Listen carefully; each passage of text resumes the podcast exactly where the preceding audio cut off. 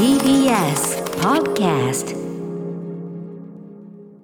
時刻は6時30分になりました5月18日水曜日 TBS ラジオキーステーションにお送りしているアフターシックスジャンクションパーソナリティの私ライムスター歌丸ですそしてはい、水曜パートナー TBS アナウンサーの日々真央子です。さて、ここからはカルチャー界の気になる人、物、動きを紹介します。カルチャートークのコーナーです。さあ、今夜は先月から始まりました月1特別企画。その名も NFT カルチャートーク。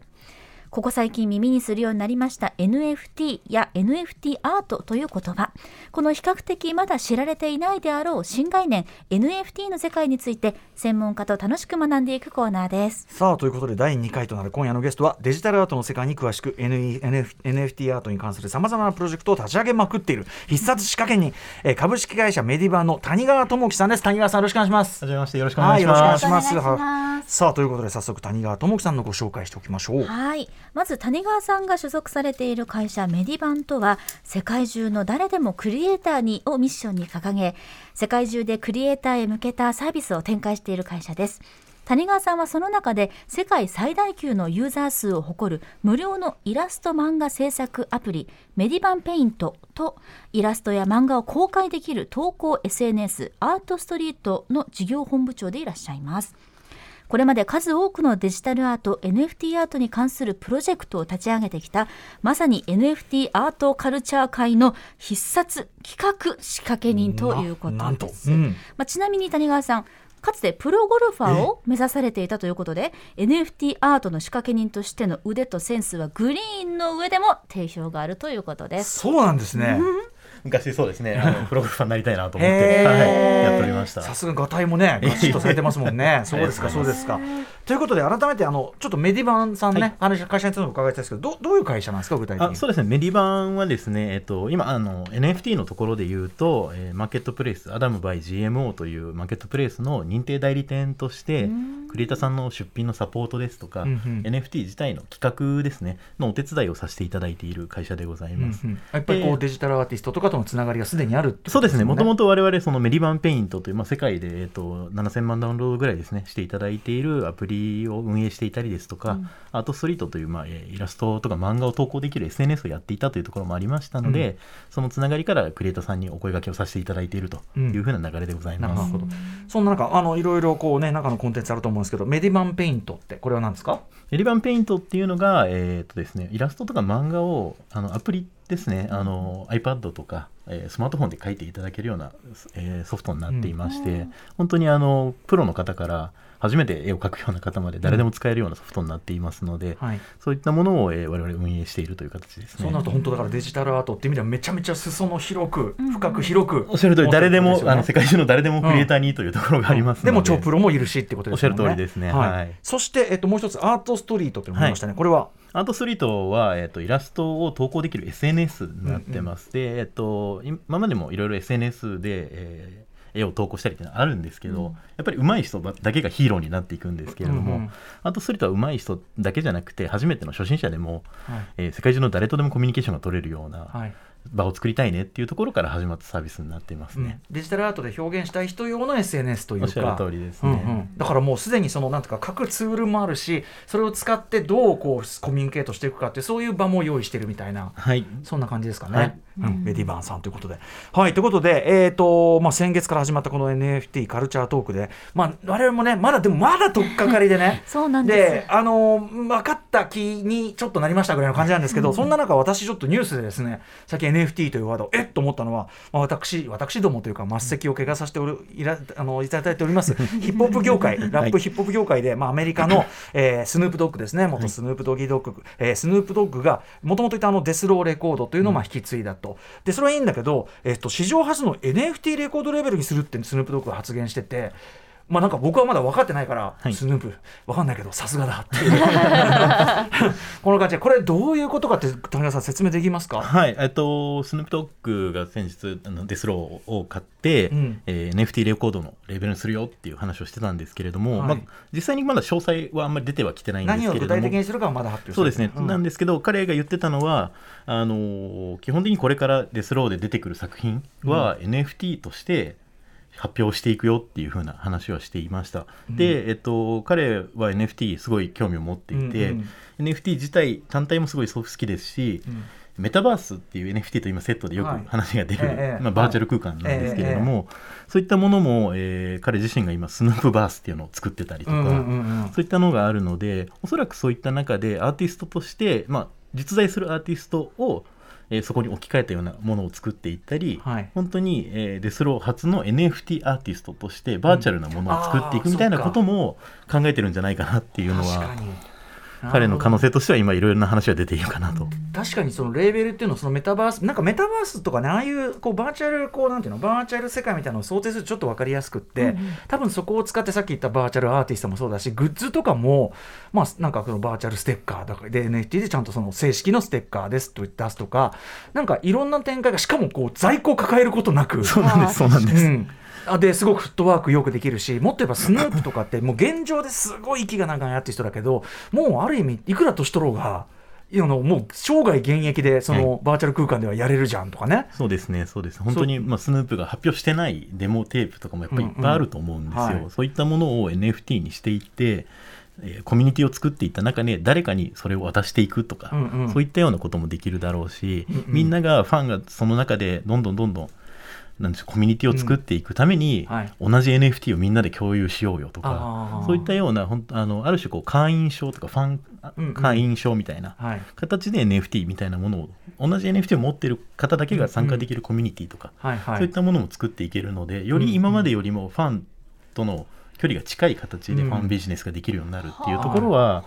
すごく NFT の魅力だなと思ってます。でスヌープはちゃんとそれを見越していってるわけですもんね。そうですね。いやーさすがだなーやっぱり。でもアーティストコミュニティの作り方としては結構マジで有効だなって気がしますねなんかね。うん。俺もだから最近ほらもう50何歩だから、もう体動かなくなってきた。らどうしようかなライライブこんなやってるけど。ほう。もうねメタバースでは飛び跳ねまくるみたいな。でもできますもんだって。いやそれはちょっとどうかわかんないけど。でもなんかやりようがいろいろねなんかいろんなアイデアが出てきそうな感じで確かに可はい能性は広がりますね、ちょっとあのスヌープの動向もちょっと注目していきたいと思います。はいということでお知らせの後ついに NFT カルチャートークステップ2今日は実践編です。えー必殺 NFT アート仕掛け人こと谷川智樹と、えー、智弘さん智樹さんと、えー、一緒にですね話題の NFT アートを実際に我々ゲットする。しかもその手軽にゲットできるというそこまで行ってみたいと思います。はい谷川さんよろしくお願いします。よろしくお願いします。After Six Junction. 生放送でお送りしていますアフターシックスジャンクションここからはアダム by GMO との月1コラボ企画 NFT カルチャートークです。アメリカからやってきた新概念 NFT カルチャーについて専門家と楽しく詳しく学んでいきアます。メリカからやってきたはあの僕の番組であの枕言葉につあのふざけて使いがちっていうんだけどこれ結構本当なんで 冗談にはなっていないってことなんですけどね。は、はいいということで今夜のゲストは、えー必殺 NFT アート仕掛け人、えー株式会社メディバンの谷川智樹さんをお越しいただいてます。谷川さん改めてよろしくお願いします。よろしくお願いしおます。願いします。さて先月からこのコーナー始まりましたけれども今夜は第2弾です。実際に NFT アートを所有してみようじゃないかという実践編をお送りしたいと思います、まあ、まだちょっとねなんとなく難しいというイメージ先行していますけれども、意外にも NFT の世界大きな覚悟も財源もいらないというのは谷川さん本当ですか？本当です。あの NFT を買ってみる持ってみるって始めるのと結構実は簡単でして、うん。ちょうどですね今日実際にやっていただこうと思ってやっていただくためのアカウントもご準備しておりますので、はありがとうございます、い、うん実際にやってみたいなと思っております。はい。ねとかくそのアートのやり取りっていうとね、うん。そこも身構えちゃうしさそうなんです。お高いんでしょっていうのもねありますけそんどな気軽になんてなんて思っちゃいます。が財源なしでいけるというさ、どういうことなのかじゃあ行ってみましょうか。えーということで、まあ、我々 NFT 素人でございます。NFT アートを買うためにまず手続きってどんな感じでしょう、えっと、NFT を、まあ、購入する方法としましては、えーマーケットプレイスと呼ばれる、えー NFT の売買が行われているサービスの、えー登録をしていただくっていうのが、まあ、すごく一般的な方法になっております。で、えっと、中には、えーすごく難しい海外のものとかだと、あの、もともと仮想通貨を持ってないとうんうんうん。できないですよみたいなサービスもあったりはするんですけれども、はい。まあ、今回ちょっとお話しさせていただくアダム by GMO はですねもともと仮想通貨を持っていなくても日本円クレジットカードとかでうんうん。も売買ができたりするようなサービスですので、はい。まあ、そこでアカウントを作っていただいて、えー売買をしていただくことができると。うん。でさらに、えーエアドロップというですね、うんうん。仕掛けがありましてこれは、えー NFT を買うのではなくて、うん。まずはプレゼントを受け取ってみましょうと。無料で NFT を持つことができるよというそういったような仕掛けがございますので申請の NFT アートを、まあ、ただで配布しているようなサービスそうですねのことですかね、はいエアドロップ。はい。なんでそれを実際に今日はやってみたいなと思っておりますので、はい、はい、はい。じゃあやってみましょう。ね実際損をせずにできるっていうことなんですね無料ってことは。そうですね。お金をお支払いすることなくまずは NFT を持つというところからうん NFT を楽しむことを始めてみましょうと。あの、はい。アダムバイ GMO はもちろんアカウントを持つのはただだし、はい。えー元でとりあえず全くなしでもさっき言ったエアドロップとか利用すれば、まずはその価値を持つデジタルアートっていうのをゲットすることができるできます。やってみましょうか、じゃあね。はい。お願いします、はいえっとですね、まず、まあ、アダムの方のアカウントをまずは作っていただいはい。てというところで、えっと、作っていただいて、まあ、ログインをしていただいた状態うんうんになったところで、えっと、ちょうどですね、もう同じ TBS ラジオさんの方の、えまあ、バンドさんがやられているオープン・ユア・アートという番組で、エアドロップの企画をやっておりますので、匠さん、はい。そういったところでちょっと今回それをご紹介したいなと思バチェっているラーシリーズ進行役でおなじみ。はい。あのあのはい。坂東さん、はい、あのバンドさんが書かれた作品を、実は分割をして、ほうほうほう。エアドロップをするための NFT として、出品されている、はい出品いただいております。すごい。こんな超かっこいいモダンアートなんですね、あこれ書かーれてるね。でも本当だ。無料とはいえ規定の枚数に達したら終了。はあ、はあはい。なっております。で、えー早速ですね、この NFT のエアドロップ用のリンク、あ今もう押したら今ちょっと,、えっとクリックリンクを押したらもう、えっとお一人様1回限り NFT をプレゼントっていうことで箱みたいな、うんえーアイコンが出てますね。ぴょ。こぴょこ飛び跳ねてはい。ます、、でプレゼントを受け取るってとこをクリ受け取るはいここをクリッック。するとお！受け取りました。で、これで、はい。えーっとこのアカウント、今回作ったアカウントにですね、はい、あら。おはい、ジャーニー・オブ・はい。アダムという、うんうん。アダムの旅というですね、うんうん。作品のはい。16分割したうちの3番目。わのー NFT をはいはい。ゲットすることができました。しかもこれナンバリングで30の21はい、シリーズ30個、16分割をして、それはいを一つ30個ずつ今回作品としてはい、申請の作品こうねそうですね。ついてる NFT で。ものとして。30個中21だからあと9個でこれもうゲット。終わっちゃう。ただではもうゲットできないよと。あとはだからそれを持ってる人から後から買うとかはだからそういういわゆる美術市場のやり取りのことはあり得るけども今回に関して言えばまあそのただでゲットできる。できるという。はい。サービスをやってるとこエアドロップサービスをやってるところであればそういうことも可能ということですね。そうですそうです。そうです、うん。あのどうしても NFT というと何かこう価格が高いんじゃないかとかっていう、うんうんうん。まあ、そういうニュースばっかり出てはいるので、はいはいはいどうしても、えー、となかなかやってみたいけれども元手がないとって先ほどおっしゃった財源がないとっていう話があると思うんですけれども、まあ、まずは持ってもらうっていうところを楽しんでもらおうとうん。いうところで、エアドロップということを今すごくたくさん企画としてやっておりますので、はい。うんこれあれですね。じゃあちょっと皆さんもねあの TBS ラジオリスナーの皆さんはこれぜひ坂東匠さんのうん。えーオープン・ユア・ハートという番組の、えー、とツイッターの方にリンクがあるらしいんでちょっと試してみると手に入るうちはうん。あオープン・ユア・アートごめんなさい。オープン・ユア・アートはい。あの坂東さんのアートでもめちゃくちゃ普通にかっこいいですよ本すごく当ですね素敵ですとっても。はいはい。えーじゃコンプリートもしたくなっちゃうねついつい本当ねですねです16、うんこれってでもそのいわゆる画像をダウンロードしたら、まあこれは見ることはできるじゃないですか。これ NFT アートとしてこのように手に入れることでしか得られない何かメリットというかそうですね、えっと、NFT の、まあ、楽しみ方の一つとして、えええっと、所有をするということももちろんそうなんですけれども、えっと、そのマーケットに出してみると。うん。いうことも、えっと、一つの楽しみ方にはなっております。あの作品としてすごいかっこいいなっていうものを持っているからこそ、じゃあもっとそれに価値を感じる人に売ってみようあというふうな、まあえーアフターマーケットですね1回目の売買以降のマーケットをやっていくということも NFT の中ではすごく重要な要素ですので、じゃあこれ例えばですよ。例えばあくまでね、今回まあエアドロップでいただいちゃいましたと、はい。でもすごいかっこいいアート作品ですよ、うん。で、えー実際これ市場に出してみたらもう手にもうただでは手に入らない状態になった段階で市場に出してみたらということで売買例えば値段がついはてい。成立したらこれ仮想通貨上で売るってことは可能というかそうです、えっと、アダムというのはマーケットプレイスですので、その中でえー実際に売買をすることができる。実際に私もですね、実はあのちょっと他の企画でいただいたエアドロップもらったものをはい、出してみたら、ええ売れました。あら。ああそう。買っていただきました。要ははい。要は無料だったんだわけ無ですね最初料だったものは元でゼロでもらったものをおや。無から。おやおや。錬金術です。そんなことが。へえなるほど。結構気軽に売買できる環境が整ってるってことなんですね。そう。ですね、売買するのすごい本当に簡単で、出品めちゃくちゃ実は簡単なんですよ。あの自分が持っているものっていうのはアカウントの中で保有している作品一覧みたいなのが出るので、そこから出品してみるみたいなボタンを押すとえー。値段を決めてすぐ売ることができるそういうシステムになって。るあとそのあれですよね。だからもらったやつでこうなんだろう。あのあれ俺今何言おうとしたんだっけ？そう。あのそあれですね NFT の仕組み上書いた人にもあのこれってあれですかね、取り決めによるのかな書いた人にも売買し、二次売買してってもお金ちゃんと入るようになはい、ってるみたいな。もちろんでございます、アダムの中ももちろんそういうロイヤリティと呼ばれるものですね、うんうん。一番最初にその価値を作った人へ還元することを大事にしようっていうのは NFT のすごく本質的なところですけれども、はい。もちろんそれも発生するのでゼ0円でゲットするんですけど、うん。じゃあそれ以降の価値を感じてくれた方からはロイヤリティが作者の方に入ると。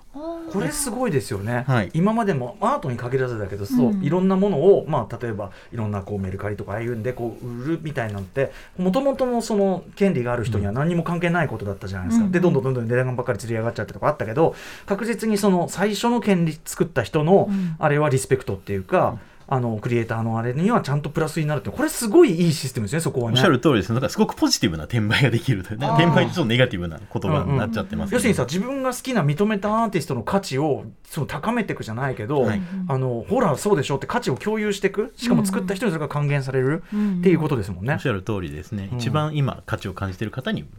渡していくということですね。すごいアートシーンの中でなんかこんなオープンな仕組みってなかなかなかったから確かに。逆にそれはすごいことだと思う。でですね、はい。この番組 やっぱそのスヌープがね NFT レーベルとかでかっこいいからちょっと俺もああまあアトロクもねちょっと NFT やってますけど。NFT, ちょっとなお腹そうと思うんだけどみたいないやなんかうちの番組で NFT こう使った何か面白い仕掛けとかってやるとしたら谷川さんどんなのがアイデアありますか？そうですね。僕が今やってみたいなと思っているのはラジオならではのところ。うんで例えばジングルだとかタイトルコールとかそういった音はい。を使った何か NFT の作品を作りたいなっていうのは音もいける、すごく面白いなと思いさますね。番組いつもメール読んだら、あの紙のねステッカーもちろんシールのステッカーもなくすつもりはないけどそれを送ってるじゃないですか、うん。あれを音のステッカーっていうかサウンドステッカーってあの番組の合間にねはい。アフターシェイクスジャンクションああいうのあるじゃない、うん。あれをまさに音のステッカーとしてメール読んだ人に特典としてエアドロップしますよとか、はい、これ可能？可能ですね。それをゲットするための例えば QR コードですとか、うんうん。URL みたいなものを、はい。そのまあ、読んでもらったメールを送ってくれたリスナーの方にお渡しすれば、うんうん。その方がゲットすることができるとはいいうふうな仕組みは作ることができるので、はいはい。そういったことで、えー音のステッカーは全然実現可能ですね。これちなみに細かい話ですけどその例えばサウンドステッカーを使って、はい。例えば取り決め次第によってはそれを使って例えば二次創作してもいいですよとかそういうようなやつもできるのかな？できます。あのー NFT ってやっぱり権利をきちっと決めたものを改ざんできない形で記録することができるので、はい。例えばこの音を使ってサンプリングしていいですよ、はい。はいみたいなことまで認めますっていうことを明記すれば、はい。はい。それがきちんと要は改ざんできずどこまで行ってもこれはそれしていいんだよっていう記録が残るというふうにはなりますね。逆にその非売品みたいなのあるじゃないですかああいう扱いって可能なんですか？えっと非売品みたいなことっていうことで言うとまあアフターマーケットに出ていくっていうのは NFT の性質上うん。しょうがないんですけれども販売をしないからエアドロップ限定の作品っていうことで、うん。逆に価値が上がっていくっていうことを作ることができたりもします、ねはい。まあでもねあのこの番組でだからサウンドステッカーももともと使ってる本物まさに本物のサウンドステッカーを、本当に申請ですよ。それを皆さんにこう何かの機会にお配りするというかなんかプレゼントであげるっていうのも可能だし、うんでスペシャルバージョンで日比さんバージョン。おおか曜日パートナーバージョン。みたいな。全員分みたいな、うん、みたいなのをやってもいないでしょうし。わゆるスペシャルコンテンツっていうかね。そうですね。そういうものをまあ NFT としてお渡しするってことができるってことですもんね。おっしゃる通りですね。はあ。うん、あと先ほどおっしゃったようにそのファンコミュニティ作るのはすごくいろんなツールとして便利だから、はいまあ今そのね直接集まってとかなかなかできない分、うんなんかファンイベント。でそこでふそこだけで配布する人的な何かあー。ひびちゃんマガジン。いいですね、ジンもそうだしなんかアフタートークじゃないけれどもあそうそうそういうのもできるってことですもんね。そんなようなこともはい、あの NFT を特定の NFT を持ってる人だけに何かをえん新しく NFT を渡すってことができるので、そういった意味では、えーステッカーをゲットした方だけを対象にした何か新しい NFT を出しましょう、でそれでデジバーチャル上での何かをやりましょうとかっていうような企画ももちろん可能です。じゃあバーチャルライブ。うん。ねえちょっとスヌープに負けじと NFT 使ったなんかいろんなアイデア膨らましてみたいと思います。はい、えーといったところで、えー最後に今夜の NFT カルチャートークキーね NFT の世界に一歩踏み込んでみようかなと思ったそんなあなたにお知らせをしておきましょう。はい。ここでアダム by GMO からのお知らせです。皆さん NFT をご存知ですか？NFT はコピーが簡単にできてしまうインターネット上のデジタルデータに唯一のものとして価値を持たせ、それが本物であると証明する仕組みです。そんな NFT が多く出品されているのが NFT マーケットプレイスアダム by GMO。アダム by GMO は NFT 出品購入のためのウェブサイトです。デジタルアートやトレーディングカード、人気漫画家による書き下ろしイラストなど様々な NFT が出品されています。あの有名クリエイターの作品や掘り出し物の一品まで。あなたの欲しい NFT がきっと見つかる。オンリーワンのデジタルアートが探せる、買える。NFT マーケットプレイス、アダム by GMO。詳しくは、アダムスペース GMO で検索してみてください。なおご利用の際は出品されている作品のストア詳細をご確認いただくようお願いいたします以上アダム by GMO からのお知らせでしたはいということであっという間にお時間来てしまいました。最後にぜひ谷川さんからもお知らせことなどお願いします。はいありがとうございます。あのぜひ NFT 出品してみたいという方がいらっしゃいましたら、うん、あのアダムバイ GMO さんでも大丈夫ですし、えー、メディバンでも大丈夫ですのでぜひご連絡をいただければ我々の方でサポートをしてみたいなと思いますのでぜひ皆さんのご連絡お待ちしております、うん、あとそれこそまあ表現してみたいって一歩からもねメディバンさんのとこ行ってね。そうですね。まだ作りたいというところからもできるので、ねという方でございますね。はい。はい、えー、ということで、いや、非常にわかりやすかった谷川さん、ありがとうございます。私どもがもうね、もうススヌープかっけみたいな、なんだろう、船舶な質問から ぜひぜひ本当解説いただいてありがとうございました。ありがとうございます。はい。ありがとうございました。ここまでアダム by GMO プレゼンツ NFT カルチャートーク。ゲストは必殺 NFT アート仕掛け人、株式会社メディバンの谷川智樹さんでした。ありがとうございました。ありがとうございました。えー、明日のこの時間はゲーム音楽専門 DJ ユースケサードさんに最新のおすすめインディーゲーム作品を伺っていきます。